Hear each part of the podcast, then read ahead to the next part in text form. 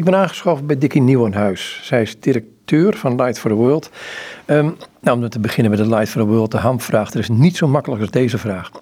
Light for the World, wat is dat? Light for the World is een uh, organisatie die zet zich in voor mensen met een handicap in uh, ontwikkelingslanden, met name in Afrika en Azië. Uh, Light for the World is 37 jaar geleden gestart als Dark and Light Blind Care door Martien en Jenny Kozijnse. Martien was een oogarts, Jenny was zijn vrouw. Zij uh, reisden regelmatig, onder andere naar Zuid-Afrika. En daar werden zij geraakt door de, met name blinde kinderen die zij langs de straat zagen bedelen. En daar werden zij zo door geraakt dat ze dachten, nou daar willen we wat mee. En uh, dat was ook de reden waarom zij op dat moment Dark and Light Blind hebben opgezet. Wat willen jullie dan? Wat, wat doen jullie?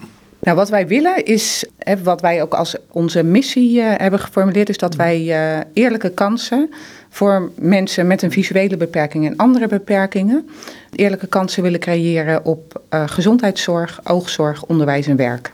Dus dat is even heel kort samen. Ja, dat is heel kort. Je mag wat breder zetten, want stel je gaat naar Zuid-Afrika toe of in Tanzania, waar jullie, dacht ik ook, werken als het goed is. Meerdere plekken op Afrika in de wereld. Hoe gaat het in zijn werk? Wij werken met uh, uh, lokale organisaties die uh, ter plaatse heel goed de situatie kennen. Wij doen eigenlijk in hele grote lijnen twee dingen. En dat is ook wat wij vanaf het allereerste begin van Light for the World destijds Dark and Light doen. Dat is enerzijds het stuk oogzorg.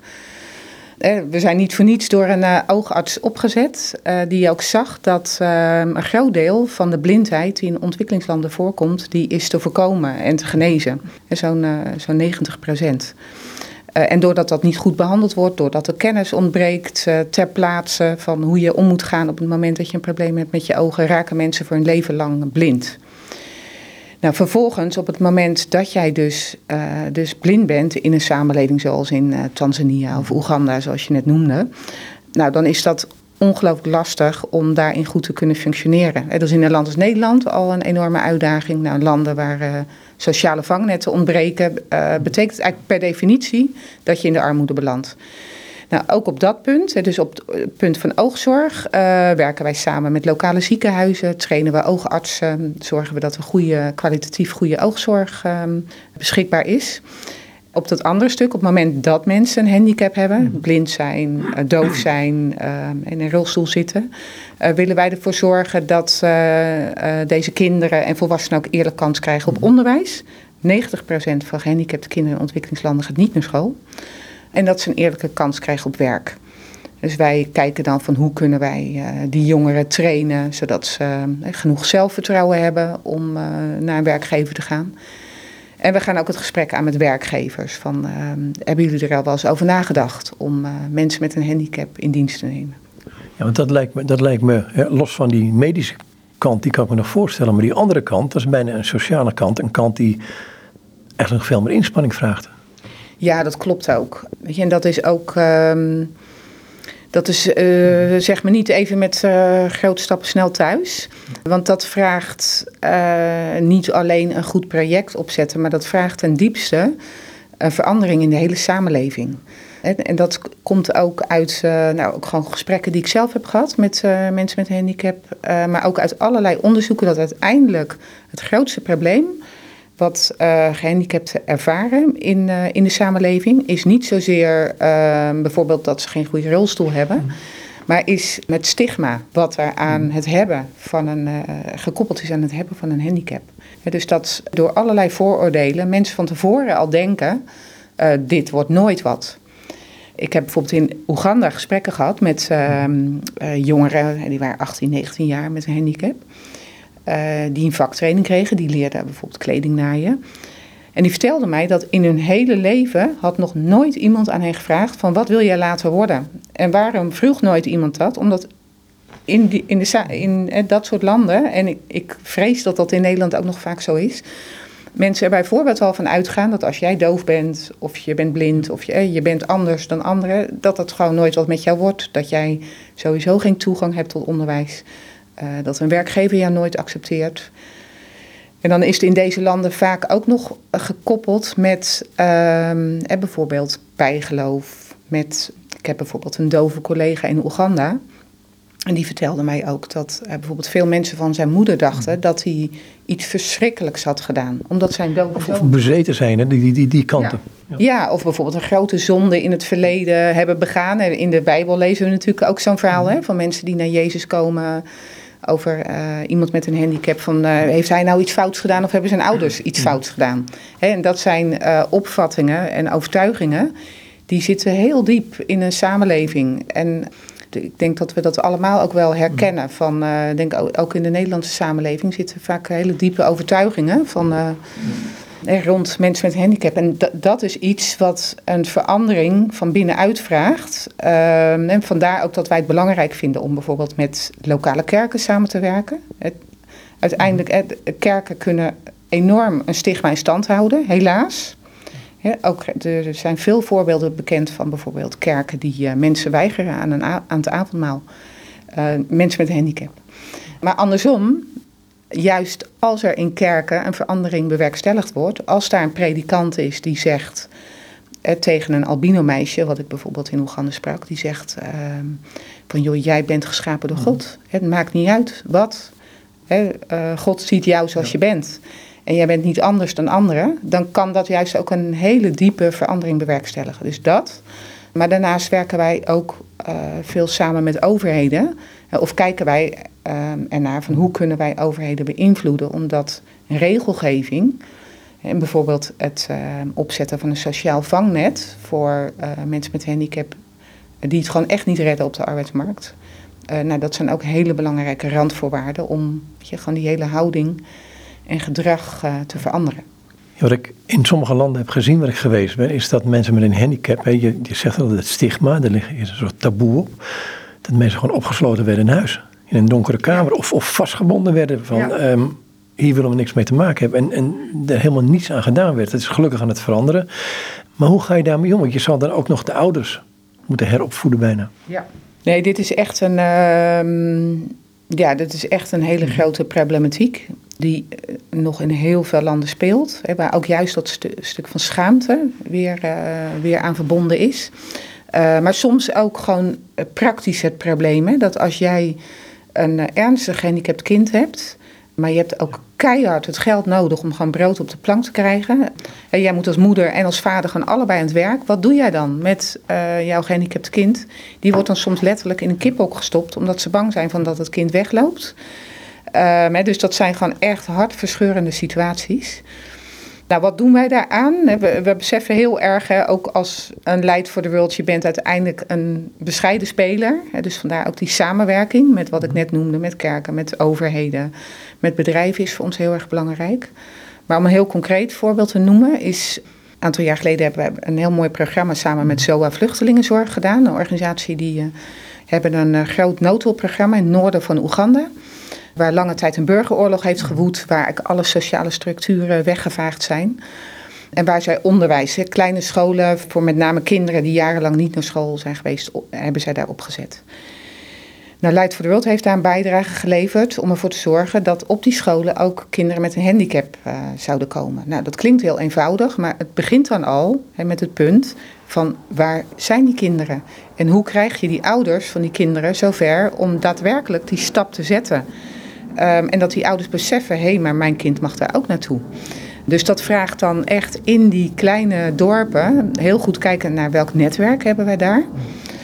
Nou, wij werken veel samen met lokale belangenvertegenwoordigers voor mensen met een handicap. Uh, je ziet in heel veel landen dat tot in de kleinste dorpen daar toch vaak een structuur is. Dat mensen zich organiseren dus dat is ook wat goed contact opnemen met bijvoorbeeld een uh, organisatie die um, heel goed weet van waar zitten gezinnen met een doof familielid bijvoorbeeld.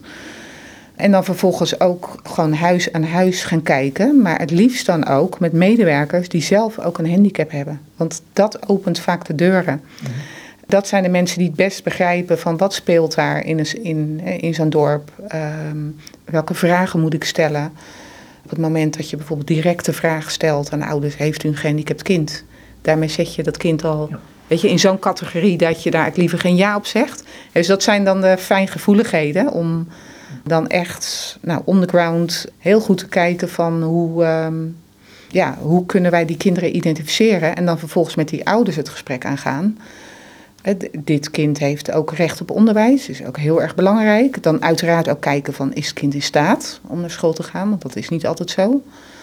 Mocht dat niet zo zijn, nou dan kan je ook kijken van kunnen we die ouders in contact brengen met andere gezinnen met gehandicapte kinderen. Alleen dat kan al enorm helpen, het lotgenotencontact. En zowel als de kinderen er wel toe in staat zijn, nou dan is het goed om te kijken van wat heeft dit kind nodig om uh, ook daadwerkelijk dat onderwijs tot zich te nemen.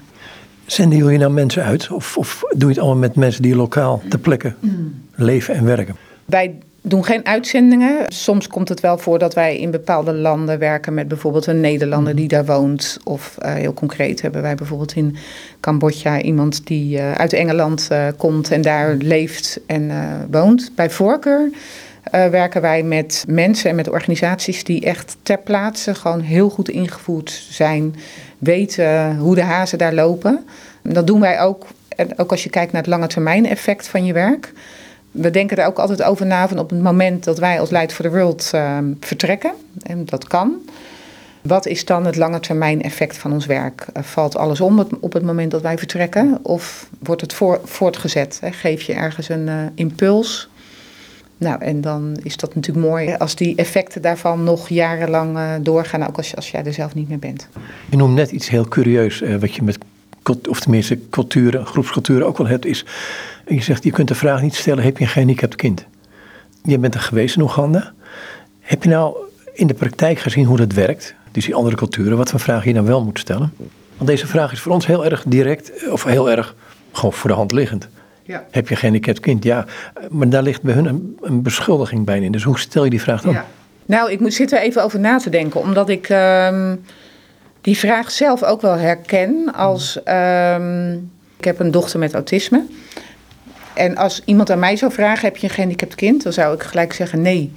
Weet je, ook omdat daar in mijn. De, er zit wel een bepaalde zwaarte in, die ik dan uh, ook als die, een Nederlander die heel erg gewend is om heel direct te communiceren, ook al wel ervaar.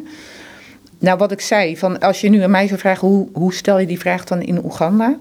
Uh, vind ik dat eerlijk gezegd een, uh, een vraag die ik lastig te beantwoorden vind. Maar dat is nou juist de reden waarom uh, wij bijvoorbeeld in Oeganda, ik vind dat altijd wel een heel mooi voorbeeld, ook werken met een team waar ook diverse mensen die zelf een handicap hebben, werken. Mm dus met een, een, collega met een visuele beperking, een collega die zelf doof is, maar trainingen geeft. Uh, nou, stel je even voor hoe dat werkt. maar die dat echt fantastisch doet, die een hele goede communicator is. maar op een hele andere manier communiceert dan wij gewend zijn. Maar die dus ook heel goed begrijpt hoe kom ik binnen hè, bij iemand ja, die niet goed hoort of helemaal doof is. Dus dat vinden we heel belangrijk, dat je dan echt ter plaatse met mensen werkt die uh, ja, ook die fijngevoeligheden begrijpen. Is het dan ook iets wat je overbrengt tot de mensen van doof zijn is geen ziekte, maar een, misschien wel een manier van leven? Ja, dat is, uh, dat is iets wat wij ook heel erg belangrijk vinden. Zeg maar deze benadering. Enerzijds vanuit onze christelijke identiteit. Uh, dat wij er echt diep van overtuigd zijn wie je ook bent, uiteindelijk is ieder mens geschapen naar Gods beeld. Uh, dus dat is een hele belangrijke. Het andere wat hele belangrijke voor ons is, is uh, het VN-verdrag voor rechten van mensen met een handicap. Nou, dat klinkt misschien uh, als iets ingewikkelds. maar dat is voor heel veel mensen met een handicap wereldwijd echt een heel erg belangrijk verdrag. En waar ook allerlei mensen zich omheen organiseren omdat dat gedrag eigenlijk voor het eerst definieert van dat je als persoon met een handicap uh, niet zielig bent, dat je niet sneu, uh, niet iemand bent die hulp nodig heeft. Uiteraard hè, heb je je behoeftes, heb je behoefte op medische zorg en dergelijke. Hè, maar dat uh, het heel erg belangrijk is dat je als samenleving er voor iedereen bent dus dat, um, zeg maar, het legt niet zeg maar, de hele druk bij uh, iemand met een handicap, maar het, kijkt vooral ook naar van hoe kan je als samenleving er nou voor zorgen dat uiteindelijk ook, weet je, dat gewoon echt iedereen mee kan doen en dat er eerlijke kansen zijn voor iedereen. Nou, dus dat is ook een hele belangrijke in ons werk. Dat wij ook uh, nou, gewoon heel goed kijken van hoe kunnen wij er nou voor zorgen dat bijvoorbeeld als een. Uh, een eh, kind met een handicap naar school gaat, van hoe kunnen we er nou voor zorgen dat die school echt zo'n kind welkom kan heten. dan kijk je naar het gebouw, je kijkt naar docenten, je kijkt ook helemaal naar hoe, hoe gaan kinderen met een gehandicapt kind om? hoe wordt er met pestgedrag omgegaan? Allemaal dat soort aspecten. Mag je gehandicapt zijn? Ik bedoel, er wordt ook veel nadruk gelegd door dezelfde organisatie op reproductieve rechten van de vrouw, terwijl abortus. ik denk aan de 20 weken echo in Nederland. Nou, dit is, voordat ik dit werk ging doen, was dit voor mij ook niet zozeer hè, de hele problematiek van abortus nieuw. Maar binnen zeg maar, ja, de wereld van, hè, van beweging van mensen met handicap worden daar ook veel discussies over gevoerd. En daarin ligt het voorkomen van handicaps als een heel gevoelig issue. En dat, dat is ook heel begrijpelijk, want het gaat voor, als je zelf een handicap hebt, dat uh, bepaalt mede jouw identiteit. Hè? Dus als jij er niet mag zijn, dat is een heel heftig issue. Um, zelf vind ik dat, als je, ik had het net over rechten, ik denk dat een van de meest onbeschermde levende wezens, laat ik het zo maar even formuleren, uh, of een van de meest onbeschermde groepen ter wereld zijn de ongeboren kinderen met een handicap. Wat mij betreft is wat ik net zei, van voor mijzelf ook die overtuiging dat uh, ieder mens, ieder kind is geschapen naar Gods beeld. Dat neemt niet weg dat het natuurlijk ja, heel heftig kan zijn. Dat als jij zwanger bent en een, ehm, bijvoorbeeld een meervoudig gehandicapt kind krijgt. maar ik kan daar toch niet anders naar kijken dan, uh, weet je, ook vanuit die, uh, denk die ogen waarmee je ook als christen kijkt. Van dat, ja, weet je, gewoon die eenvoudige constatering van dat ieder kind is geschapen naar Gods beeld. Ongeacht wat dan. Ja, ongeacht wat dan ook. Maar goed, daar zeg je wat. Hoe ga je daarmee om in de verschillende culturen? Je hebt het over Afrika, maar ook in Azië, Zuid-Amerika. Um, zijn daar verschillen merkbaar, ook vanwege geloofsachtergronden waar je werkt? Ja, zeker wel. Daar, uh, en bijvoorbeeld wat ik net aangaf, een beetje het stigma bijvoorbeeld dat eh, als jij een handicap hebt, dat je zelf bezeten bent of grote zonde hebt begaan of jouw ouders, dat zie je niet overal terug. Er zijn bijvoorbeeld ook uh, culturen waarin het krijgen van een, uh, een kindje met syndroom van Down juist wordt beschouwd als iets heel bijzonders. Of dat je dan eh, rechtstreeks een engel van God in jouw gezin hebt gekregen. Dus dat kom je ook wel, eh, dat kom je ook wel tegen in Aziatische landen. Dus het is zeg maar niet overal dat het per definitie een beetje iets bijvoorbeeld aan een vloek wordt verbonden. Dus dat, nee, daar zijn wel verschillen in. Op dit moment uh, zou je ook te maken hebben met Light for the World, zeker waar jullie werken, ook hier in Nederland denk ik, met het hele corona gebeuren. Ja, klopt. En dat heeft uh, ja, eigenlijk al onze projecten geraakt. zoals van, natuurlijk van ja, welke organisatie is niet geraakt uh, door mhm. corona. Uh, dus wij hebben ook gewoon naar al onze projecten gekeken van nou ja, wat moet stoppen, wat kan echt geen voortgang vinden, wat kan wel doorgaan, wat moeten we anders aanpakken. Enerzijds het, stuk rond onze oogklinieken, daar kan gelukkig ook nog veel voortgezet worden. Um, bijvoorbeeld um, rond oogoperaties en dergelijke, dat kan, uh, dat kan doorgaan. Ons hele sociale werk hebben we ook wel uh, dingen heel anders moeten aanpakken. Gewoonweg ook vanwege het feit dat uh, bijvoorbeeld veel bijeenkomsten niet meer mogen, ook in de landen waar we werken. Maar we hebben daar juist ook heel sterk ingezet. Op, in de coronacrisis was communicatie natuurlijk een hele belangrijke. Nou, we hebben het in Nederland gezien. Hè, met onze welbekende Irma. Die voor het eerst, uh, dat er nu standaard voor het eerst bij de persconferenties van de minister-president een gebarentolk aanwezig is. Nou, dat is, uh, vinden wij als Nederlanders allemaal geweldig. Eigenlijk lopen wij daar enorm in achter. wij denken altijd als Nederlanders dat we voorop lopen in heel veel zaken. Mhm. Als het gaat om hè, wat wij dan noemen inclusie van mensen met een handicap, uh, daar lopen wij niet altijd zo voor op. Maar goed, dat neemt niet weg dat dat uh, echt een hele mooie mhm. stap is. Hè, van, ook van het kabinet, om dat nu standaard in hun uh, crisiscommunicatie een gebarentolk mee te nemen. Want op het moment dat je dat niet doet, je kan je nog, misschien nog afvragen van waarom is dat dan zo belangrijk. Op het moment dat je dat niet doet, is dus een hele groep in Nederland, ook in Nederland is dat nog een flinke groep van dove of slechthorende mm. mensen die is gewoon uitgesloten van de communicatie. En die uh, weten niet wat te doen, hoe te handelen bij het oploop, mogelijk oplopen van een ernstige ziekte. Dus dat is ook waar wij uh, in onze landen ook sterk op in hebben gezet. Van ook richting overheden aangeven. Zorg ervoor dat je echt iedereen meeneemt in je, in je communicatie. En mensen met een visuele beperking. Dus ook, we hebben ook veel gedaan in communicatieboodschappen in braille vertalen, filmpjes in gebarentaal. Nou, daarnaast, um, en want dat is ook wat we zien in de landen waar wij zitten, is niet zozeer het gezondheidseffect, maar is het economisch effect het grootste voor de groepen waar wij mee werken. En dan zie je ook dat uh, een beetje gezinnen waar met familieleden met een handicap, die zitten al ergens onderaan de ladder. En vanwege corona, weet je, die ja, uh, zakken die gewoon direct dieper in de armoede. En dus we hebben ook wel uh, voor een deel ook een stukje noodhulp gedaan als het gaat bijvoorbeeld om voedselvoorziening voor, uh, voor deze gezinnen. Nou, daarnaast ook wel goed gekeken van hoe kunnen we deze mensen zelf ook ondersteunen, bijvoorbeeld in het aan het werk blijven. En lukt dat? Uh, deels wel. Um, ja, en voor een deel uh, hangt het natuurlijk ook samen met een uh, ja, gewoon bredere economische crisis in deze landen, die we ook in Nederland zien. en waar mensen door geraakt worden. En wat, je, um, wat ik zei, dat, ook het, eigenlijk het stuk wat gewoon meer noodhulp is, waarin je dan ook die gezinnen ondersteunt met bijvoorbeeld voedselpakketten. Ook gewoon eenvoudige dingen zoals, zoals zeep en um, bijvoorbeeld mondkapjes. Dat lukt goed. Maar in deze tijden bijvoorbeeld jongeren met een handicap stimuleren om een eigen bedrijfje op te zetten. Dat is best uitdagend. Mm -hmm. Maar goed, bijvoorbeeld ook in Kenia ondersteunen wij nu, daar hebben wij een heel programma waarin we dus jongeren met een handicap helpen eigen microbedrijfjes op te zetten. Uh, dus daar is ook een hele korte tijd uh, is de focus van die bedrijfjes ook veranderd naar ja, producten die in deze COVID-tijd aan de man gebracht kunnen worden, zoals bijvoorbeeld mondkapjes.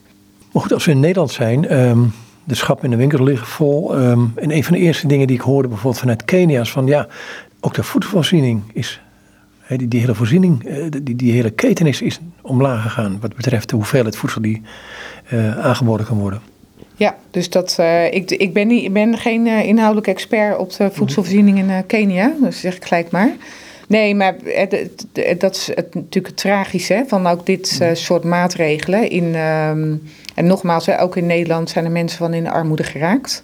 Maar in dit soort landen worden, zie je gewoon direct, weet je, dat groepen in de marge van de samenleving, die worden daar echt gewoon nog zeg maar driedubbel door geraakt. Jullie hebben er nog steeds een extra actie voor, voor het hele corona gebeuren.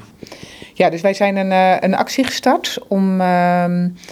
Uh, juist ook dit, die activiteiten zoals die net uh, omschreef. Uh, pakketten voor gezinnen die het gewoon echt heel erg moeilijk hebben in, in tijden van corona vanwege een gehandicapt gezinslid.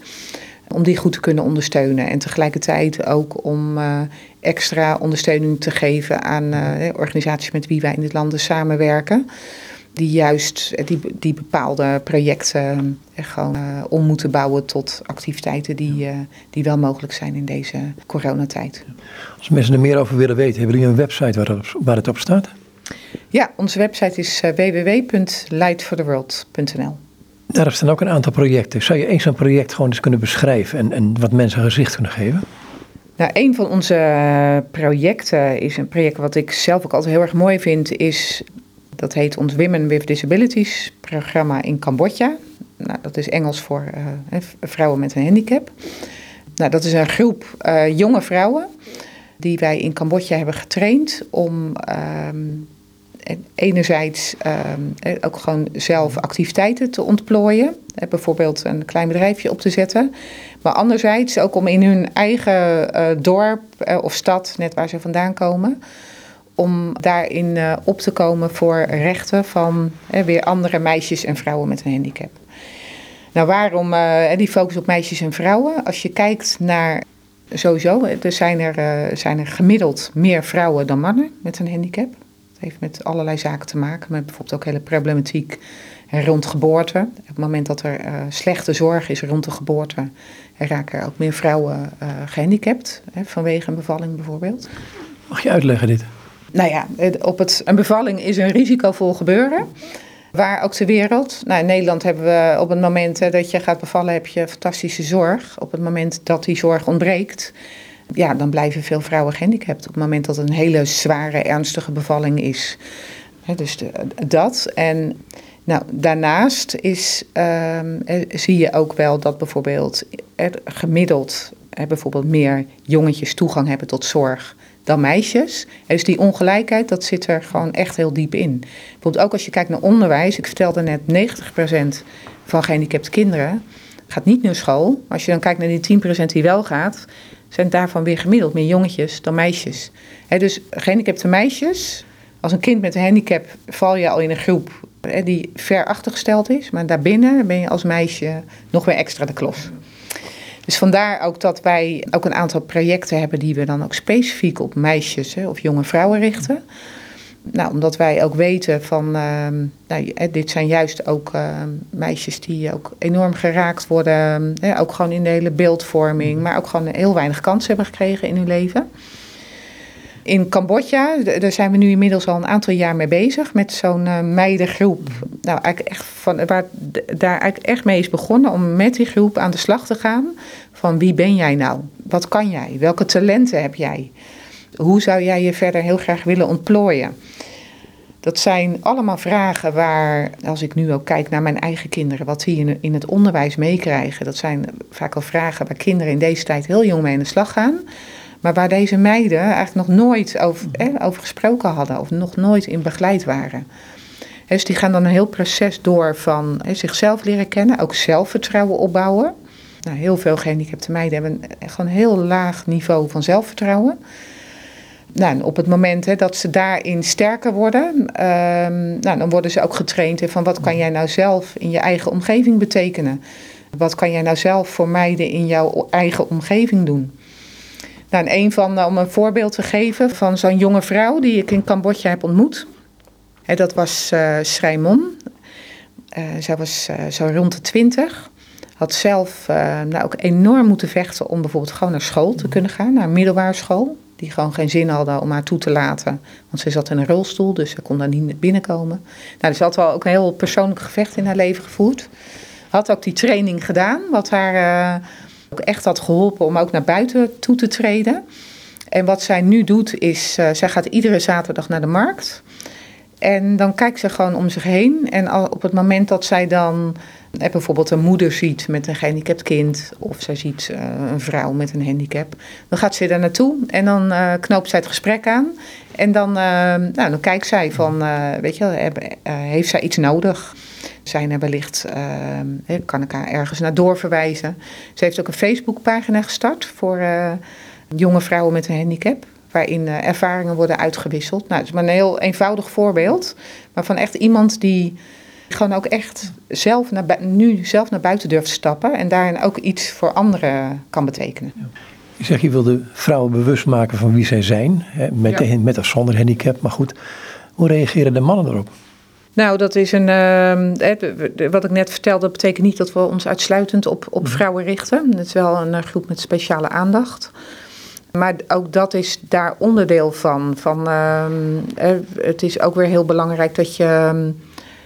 Dat dit soort trajecten niet een barrière gaan vormen om ook die connectie met een man, of dat nou je echtgenoot is, of uh, in je mhm. familie of in je dorp, uh, dat het een soort tegenover wordt.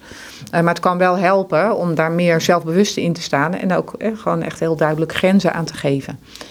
Dat, en ook de, de meisjes die ik sprak was ook heel wisselend. Hè. Daar waren ook echt verhalen in van uh, meiden die zeiden van dankzij mijn vader, dankzij mijn moeder, omdat ze altijd achter me zijn blijven staan, ben ik gekomen waar ik ben. Maar ik heb ook meiden gesproken die vertelden van ik ben altijd door mijn vader de grond ingetrapt. Weet je, dus, en dat is dan wel weer iets waarin dan ook in zo'n traject zo'n meisje wel goed mee kan leren omgaan. Van, nou, dat is gebeurd in mijn leven en dat is heel erg. Maar nu ben ik oud genoeg om ook zelf uh, de stappen te gaan zetten. En eventueel te kijken van, kan ik me nog met mijn vader verzoenen als dat mogelijk is. Hier in Nederland, wat doen jullie hier als Light from World?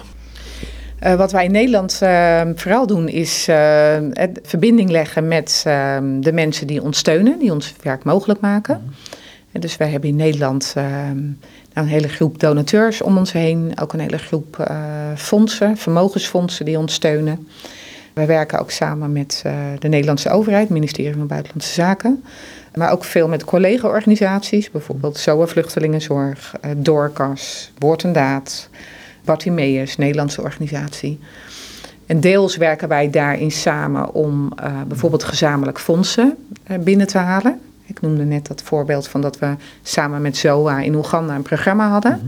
Dus enerzijds nou, werven we dan samen fondsen. Maar aan de andere kant delen we ook expertise en kijken we hoe kunnen we dan samen een sterk programma daar bouwen. In Nederland hebben wij uh, geen projecten. Ook omdat wij, uh, er zijn al nou, diverse organisaties, ik noemde net Bartimeus bijvoorbeeld, mm -hmm. die ook veel goeds doen in Nederland voor uh, mensen met een beperking. Maar we hebben wel veel connectie met dit soort organisaties, omdat we wel gewoon over en weer veel van kunnen leren van elkaars ervaringen. Ga je ook naar, naar kerken toe, om zo maar een dwarsstraat te noemen, om daar mensen bewust te maken van deze problematiek en van wie jullie zijn? Jazeker, ja. Wij geven ook, uh, nou, we hebben ook contacten met diverse Mhm. kerken. En daarin, uh, deels delen we dan gewoon over de projecten die we doen en het werk wat wij doen. Maar wij willen ook heel graag het gesprek aangaan met kerken in Nederland. Hè, van ja, hoe uh, welkom en toegankelijk zijn jullie zelf hè, voor mensen met een handicap? Nou, hè, wat hebben jullie daar zelf in te doen? Waar lopen jullie tegenaan? En kunnen we ook daarin iets voor elkaar betekenen. En dat is ook iets wat wij uh, richting de komende jaren ook heel graag verder willen uitbouwen. Dus dat is eigenlijk, om heel eerlijk te zijn, is ons contact op dit moment nog vooral hè, de wat meer klassiekere vorm. Hè. We worden uitgenodigd op een mooie muziekavond en dan uh, geven we een presentatie en vertellen we over onze projecten. Maar wij zoeken ook wel naar mogelijkheden om eh, juist ook echt op die diepere vragen.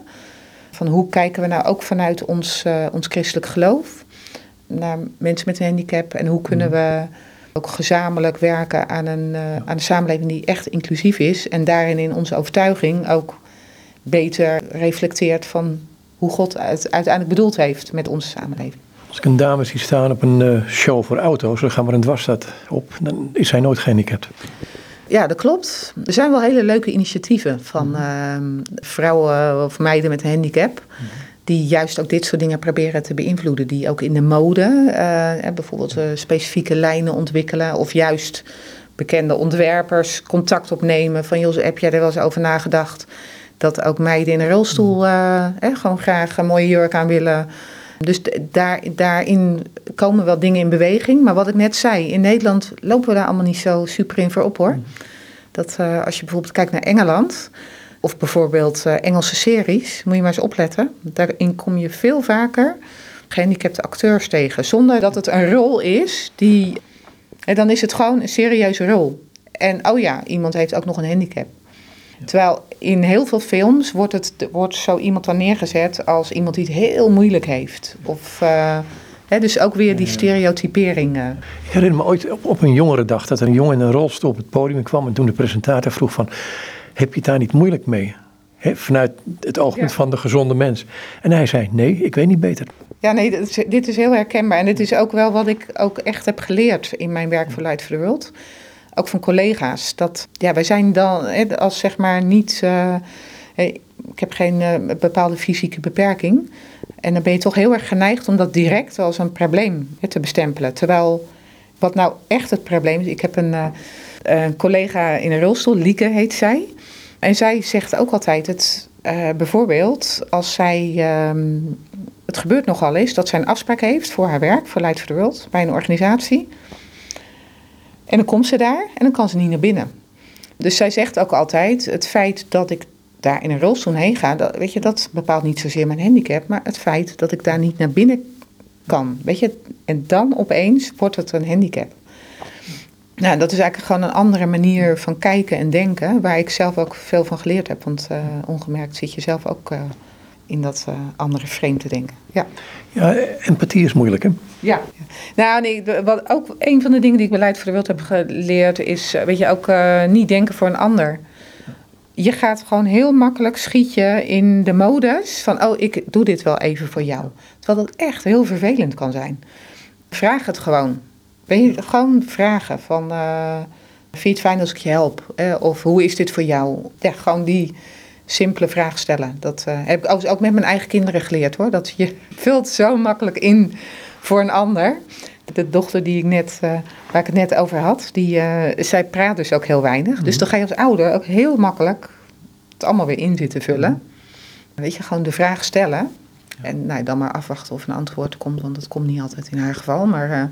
dat is echt heel belangrijk. Als je naar je dochter kijkt die autistisch is, kun je dan in stilte communiceren? Merk je dat?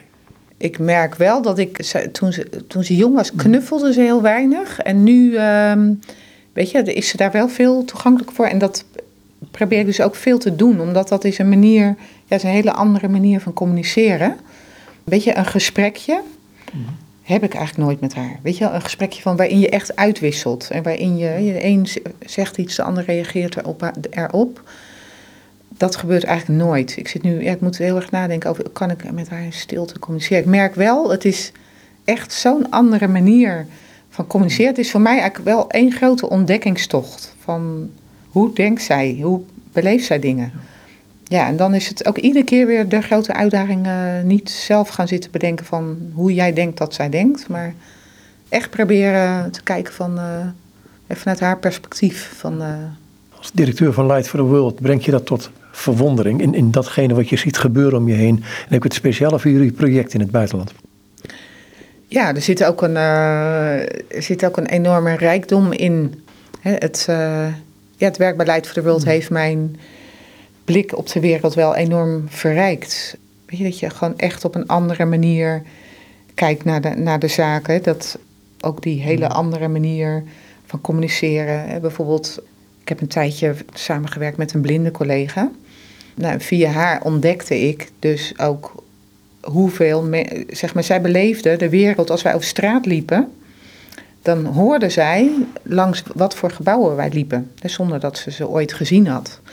Weet je, dus op, zo op een hele andere manier de wereld ervaren, ja, dat is ook enorm uh, verrijkend. Je zegt verrijkend. Het kan ook heel beperkend zijn in die zin dat wij op dat moment onze eigen beperkingen merken. Want wij merken, wij kunnen aan het geluid niet horen waar ik loop. Of tenminste wat van gebouwen er langs de weg staan. Ja, nou, in, in, die, in die zin is er een hele interessante ervaring die eigenlijk iedere horende Nederlander of wereldburger is mee zou moeten maken. Is dat je, heb ik wel eens meegemaakt, dat ik in een groep dove mensen zat. Die allemaal met elkaar communiceerden via gebarentaal. En uh, helaas beheers ik dat niet. En dan ervaar je dus, hè, wat andersom heel vaak dove mensen ervaren, in gewoon een groep horende mensen waarvan het gros uh, geen gebarentaal beheerst. Buitengesloten voelen, is dat het idee? Ja. ja, nee, absoluut. Want je volgt totaal niet wat er aan de hand is. En je ziet dat mensen lol met elkaar hebben of een uh, heel intensief gesprek hebben. Maar ehm, dan voel je je er echt buiten staan. Wat voor project heb jij bezocht in uh, de tijd je directeur bent van Light from the World? Je bent in Oeganda geweest? In Ethiopië heb ik een uh, project bezocht in Hawassa.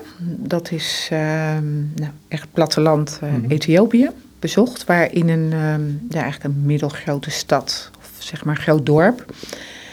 Light for the World een vaktrainingsprogramma heeft voor um, jongeren met een handicap. Nou, dat ging echt om hele eenvoudige vaktraining. Wat ik daar ook echt het mooie vond, is dat daar ook binnen dat project ook veel uh, diverse jongeren ook zaten met een verstandelijke beperking. Nou, die jongeren die werden daar uh, eigenlijk in hele kleine workshops. Een workshop bedoel ik mee dat daar veel vakmensen hebben dan een werkplaats ehm, in die stad. bijvoorbeeld een, een werkplaats en, van een timmerbedrijf. Nou, daar was dan zo'n eigenaar van zo'n uh, van zo'n timmerwerkplaats, die, die begeleidde dan zo'n vijf jongeren. En in die begeleiding kreeg die timmerman dan ook begeleiding van iemand van, uh, van Light for the World. Nou, dat was gewoon echt ontzettend leuk om te zien van hoe die uh, jonge meiden en jonge gasten daar met mhm. elkaar aan de slag waren. Weet je, en daarin ook weer hè, dat stuk van hè, dat ze gewoon ook, weet je, gewoon ook de trots die ze hadden, hè, dat zij dat vak leerden weet je, en iets zinvols deden. Uh, meubels aan het maken waren. Ik ben daar bijvoorbeeld ook in een uh, klein winkeltje geweest waar ze mobiele telefoons verkochten. Het feit dat jij gewoon ja, uh, verkoper bent van mobiele telefoons, het, het draagt ook bij aan jouw waardigheid. Weet je? En het, feit, het feit dat je gewoon een zinvolle rol kan spelen in jouw eigen dorp. Wat we daar ook doen, is ook in samenwerking met lokale vakopleidingen om te kijken van hoe kunnen we nou in dat hele curriculum van die school er nou ook voor zorgen dat jongeren met een handicap ook goed mee kunnen komen. Nou, een jonge vrouw die ik, uh, die ik daar ontmoette was, uh, was ook een heel indrukwekkend mens. Zij uh, was iemand die ehm, was geboren met cerebrale parese. Die had gewoon echt een ernstige handicap, Mhm. zat in een rolstoel. Nou, die had een vader, hè, dat is dan een mooi voorbeeld van een vrouw, een jonge vrouw met een vader die echt al zijn leven lang voor haar streed, hè, voor haar onderwijs. Dus die vader was ook bij dat gesprek. Dus die was ook het gesprek aangegaan met die vakschool van hoe kunnen jullie er nou voor zorgen van ja, ze heeft een ernstig handicap, maar ze heeft een heel goed stel hersens. Zorgen jullie er nou voor dat zij hier ook naar school kan? Nou, en dankzij ook die samenwerking met Light for the World was die school, eh, nou, eh, die kon daarin ook gewoon echt praktisch eh, dingen verbeteren. En zij was op dat moment ook bezig met een opleiding op die school voor eh, grafisch tekenen. En zij was, wat ik zei, ernstig gehandicapt.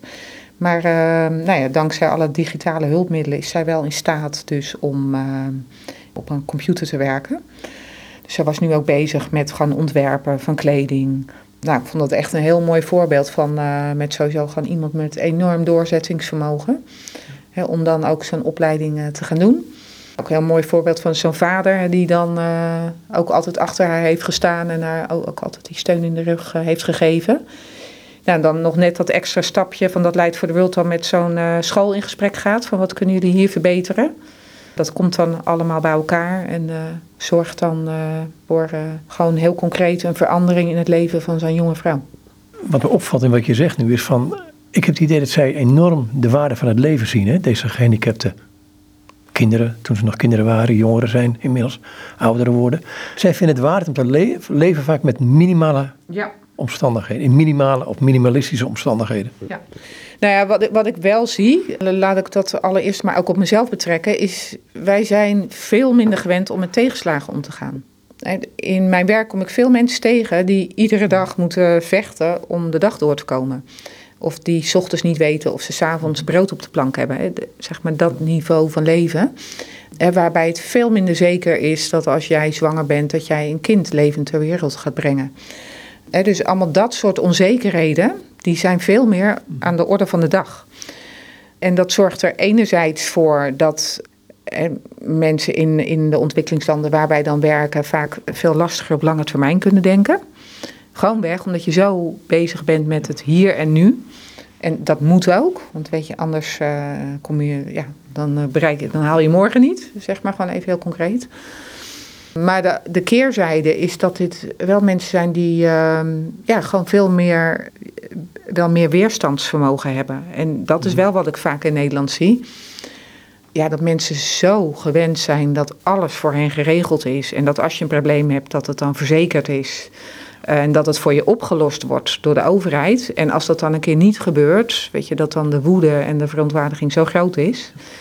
Dat is, de, dat is wel iets in onze samenleving waar, en waarvan ik me wel eens afvraag van...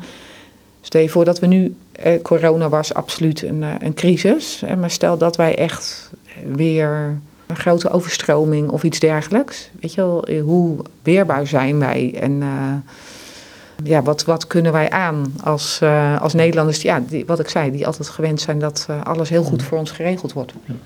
Je zegt dat dat onder de, de kinderen, die, ja, wat je in derde wereldlanden noemt, ik zou- willen zeggen Afrika, Azië, Zuid-Amerika, waar jullie werken.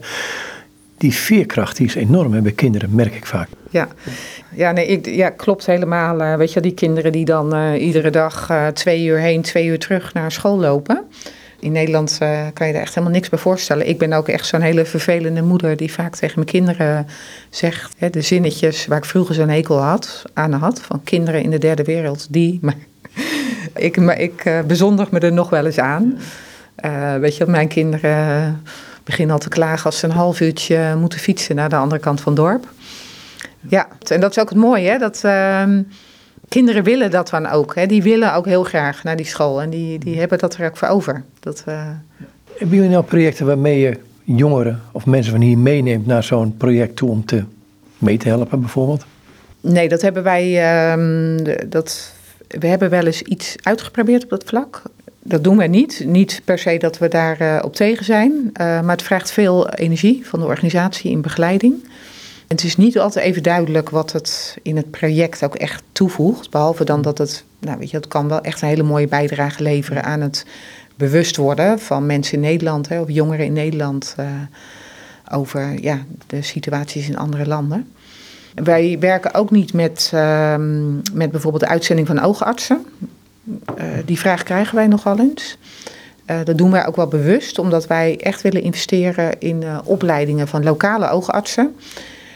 Neemt niet weg dat het kan heel mooi zijn als een Nederlandse oogarts bijvoorbeeld een paar weken opereert ergens in Hartje Congo, om maar een voorbeeld te noemen.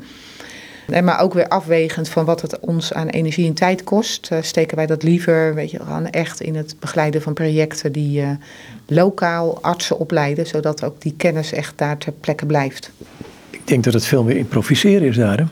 Ja, tegelijkertijd zijn er ook, uh, ook in deze landen ook wel gewoon ook echt officiële opleidingen voor, voor oogartsen. Het is ook keihard nodig hoor. Dat, het is ook schrikbarend als je bijvoorbeeld kijkt naar het aantal oogartsen op uh, totale bevolking in, uh, in veel landen zoals uh, Congo, Tanzania. Dat is echt schrikbarend laag. Dus het zijn ook nog wel dingen die altijd heel hard nodig zijn. E-, eerder in het gesprek had je het over, gebruik je het woordje inclusief in een bepaalde context met gezondheidszorg. Um, wat bedoelde je daarmee? Want je ging er toen vrij snel overheen. kun je het verder uitleggen? Nou, uh, wat ik daarmee bedoel is dat uh, Leid voor de Wereld graag wil werken aan gezondheidszorg die ook echt mhm. toegankelijk is voor iedereen. Nou, waarom is dat belangrijk? Uh, wat wij dus zien in de landen waar we werken is dat in heel veel gevallen, of het nu gaat om lokale klinieken of nationale ziekenhuizen, dat grote groepen van mensen met een handicap niet bereikt worden. Gewoonweg omdat die gezondheidswerkers niet weten hoe zij om moeten gaan of moeten communiceren met uh, mensen met een handicap. Nou, om die reden hebben wij ook een uh, speciaal project opgezet. Dat heet Every Life Matters. Dus uh, ieder leven doet ertoe. Dat um, voeren wij uit in Mozambique, in Rwanda en in Ethiopië. En in deze landen begeleiden wij en trainen wij gezondheidswerkers in, in klinieken. Nou, een groot deel van deze klinieken die uh, bieden ook zorg rond, uh, rond geboorte en bevallingen. En dit is echt een heel erg belangrijk uh, stuk werk. Als je kijkt naar de, de situatie rond geboorte, rond geboortes in deze landen is vaak al, al heel kritiek. Weet je, en ontbreekt ook vaak voor, gewoon ook voor brede groepen in de bevolking. Maar juist ook voor vrouwen met een handicap is hier een, is hier een risico. Omdat deze vrouwen over het algemeen ook gewoon geen voorlichting ontvangen. Uh, dus al niet eens uh, te horen krijgen op het moment dat zij, uh, dat zij zwanger raken, dat, zij naar een dat het wel verstandig zou zijn om naar een kliniek te gaan. Gewoonweg omdat bijvoorbeeld als jij doof bent, ehm, ja, mensen niet weten hoe ze dat richting jou moeten communiceren. Um, of op het moment dat jij blind bent, een blinde vrouw vaak al niet weet van hoe kom ik eigenlijk bij die ja. kliniek. Dus wij gaan met die gezondheidswerkers in gesprek van, uh, weet je, hoe zorgen jullie er nou voor dat uh, de informatie en de goede informatie ook echt bij deze vrouwen terechtkomt.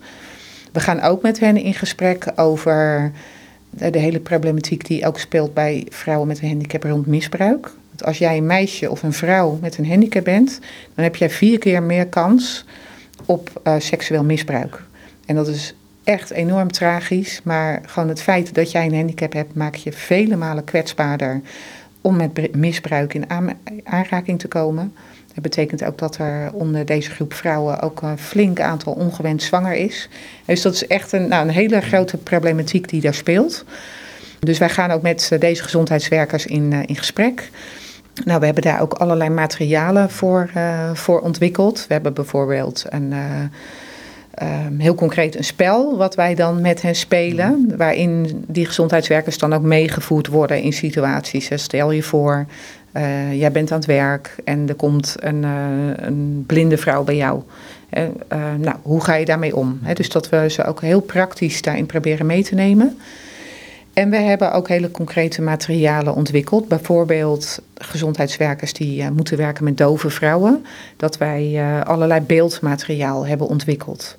Waardoor op het moment ook dat je, als je niet kan praten, dat je dan in ieder geval uh, via het beeldmateriaal kunt nagaan. En wat is er met deze vrouw? Waar heeft zij een probleem?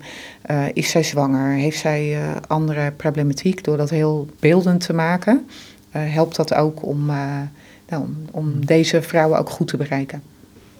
Die psychosociale hulp, is die een deel van jullie project? Ja, daar proberen wij ook wel aandacht uh, aan te besteden, zeker. Uh, daarbij moet, moet je wel bedenken dat uh, in de landen waar wij werken, over het algemeen, eigenlijk de hele, um, psychosociale hulpverlening uh, ja, gewoon vele malen minder ontwikkeld is hè, dan hoe wij dat in Nederland gewend zijn. Maar wat ik net zei, hè, eigenlijk gewoon ook echt de aandacht voor de hele persoonlijke component hè, in het hebben van een handicap, dat is wel dat is een heel, heel belangrijk onderdeel van ons werk. Weet je, waarmee ik niet zeg dat wij uh, uh, aan psychologische begeleiding doen of, volgens bepaalde standaarden. Nee, maar dan gaat het meer om ook echt op het, dat je echt op menselijk niveau um, mensen benadert en daarmee ook omgaat. Op het moment dat het echt gaat om psychiatrische problematiek, dan is het natuurlijk heel belangrijk dat je gewoon echt uh, deskundigen daar, uh, daarbij betrekt. Als je zegt dat zo'n meisje, als je gehandicapt bent, de kans dat je verkracht wordt uh, tig keer zo groot is als mijn gezond iemand, denk ik, nou, ja. daar zit een problematiek achter. Ja. Ja, nee, dat, dat uh, klopt helemaal. Dus dit zijn ook wel zaken waarover wij uh, bijvoorbeeld met, ook met scholen in gesprek gaan. Van hoe zorgen jullie ervoor dat er een veilige omgeving is voor, uh, voor meisjes met een handicap? Weet je, het zit soms ook, er zit natuurlijk een hele diepe problematiek onder, maar het zit soms voor een deel ook wel in eenvoudige zaken. Bijvoorbeeld veilig, toegankelijk sanitair. Voor meisjes. dat, en dat is uiteindelijk, op het moment dat er toegankelijk sanitair is voor meisjes met een handicap, is uiteindelijk voor alle meisjes beter en veiliger. Dus dat zijn ook wel weer uh, voorbeelden dat weet je, toegankelijkheid uiteindelijk ook, weet je, niet alleen maar mensen met een handicap hebben daar baat bij, maar dat is uiteindelijk ook voor iedereen goed. Je begon dit uh, gesprek begonnen met de geschiedenis. Een echtpaar wat dacht van hé, hey, er zijn veel van die, van die uh, oogziektes. Hè, mensen worden blind, die zijn eigenlijk te voorkomen. Het lijkt wel iets heel anders geworden te zijn. Het Light for the World. Het begon daarmee. Het is nog steeds een onderdeel van, maar het is veel groter. Uh, mijn antwoord hierop is ja en nee. uiteraard zijn we niet stil blijven staan. Dat zou ook wel ernstig zijn geweest in 37 jaar. Dus we zijn uh, ja, enorm doorontwikkeld. En die hele aandacht die wij nu hebben hè, voor het voorbereiden van jongeren met een handicap op de arbeidsmarkt, het betrekken van scholen daarbij, van overheden daarbij, van kerken daarbij, dat is absoluut nieuw.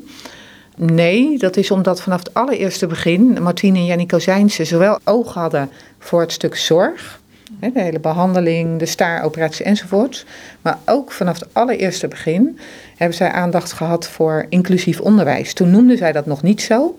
Maar een van de eerste projecten van Dark and Light Blind Care was een, het steunen van een schooltje in Thailand. Dat was een gewoon schooltje, maar waar de docenten werden getraind in het begeleiden van blinde kinderen. Dus dat is een vorm van inclusief onderwijs. Dus zij hadden ook al wel gelijk oog voor uh, dat hele stuk van ja, op het moment dat jij dan uh, blind bent, uh, hoe, hoe gaat het dan verder met je? En hoe zorg je er dan voor dat die kinderen niet langs die weg bedelend komen te zitten? Dat was waar zij zo door geraakt waren. Maar hoe zorg je er dan voor dat die kinderen ja, ook een plek in de samenleving krijgen? Je bent directeur van Light for the World. Um, wat beoog je voor de komende tijd, voor de komende jaren? Voor de komende jaren willen wij uh, aan een aantal uh, zaken werken. Allereerst uh, willen wij uiteraard zoveel mogelijk mensen in de landen waar wij werken mhm. bereiken met goede oogzorg. En met da daarnaast het projecten die de kans vergroten op een eerlijke kans op onderwijs en werk. Dat is een hele belangrijke. Wat wij richting de komende vijf jaar, we zijn nu net bezig met onze mhm. plannen voor de komende vijf jaar is dat wij uh, in een beperkt aantal landen, dat zullen zo'n drie tot vier landen worden, nou, willen wij gewoon een heel uh, zeg maar compact programma ontwikkelen, waarin we dus aan die twee zaken werken. Enerzijds gewoon een goede oogzorg bieden en aan de andere kant een programma rond he, sociale toegankelijkheid, participatie van uh, mensen met een handicap in de samenleving. Wat wij daarin ook willen doen, is dat willen wij heel graag uh, doen in samenwerking met st sterke lokale partners. Dat doen wij nu ook al, maar dat willen we richting de komende jaren nog, nog sterker doen. Dus en daar nog actiever bij inschakelen. In de afgelopen jaren hebben wij uh, ook veel gewerkt met eigen teams in de landen. En we willen dat nu ook uh, sterker gaan doen met lokale organisaties. Wat we daarbij ook willen doen, is dat wij onze samenwerking mhm met organisaties zoals Woord en Daad, zoals ZOA, zoals Dorcas verstevigen. Dus in die landen willen wij ook heel graag kijken hoe kunnen wij er nou voor zorgen dat een onderwijsprogramma van Woord en Daad um, of een noodhulpprogramma van ZOA, dat dat ook toegankelijk wordt voor kinderen of jongeren of volwassenen met een handicap. Dus daarin kunnen wij eigenlijk met een vrij bescheiden investering... kunnen wij hele, hele grote impact bereiken. Op het moment dat wij bijvoorbeeld zelf schooltjes gaan opzetten voor uh, dove en blinde kinderen... Uh, dat is veel duurder dan wanneer wij binnen de scholen, die wordt inderdaad al uitstekend georganiseerd... hoe kunnen wij daar nou in die schoolbanken ook uh, een aantal gehandicapte kinderen krijgen? Nou, dus dat is ook een hele belangrijke doelstelling voor de komende jaren. Is het de bedoeling uiteindelijk om Light for the World overbodig te maken? Uiteraard. En dat is, uh, dat is onze droom. De realiteit gebiedt ook te zeggen dat uh, dat ook nog wel heel erg ver weg lijkt. Goed, en nogmaals de website van jullie, dat is? www.lightfortheworld.nl Goed, ik wou het hierbij laten. Dankjewel. Jij ook bedankt. En dit is Dikke Nieuwenhuis, directeur van Light for the World. En met haar was ik in gesprek.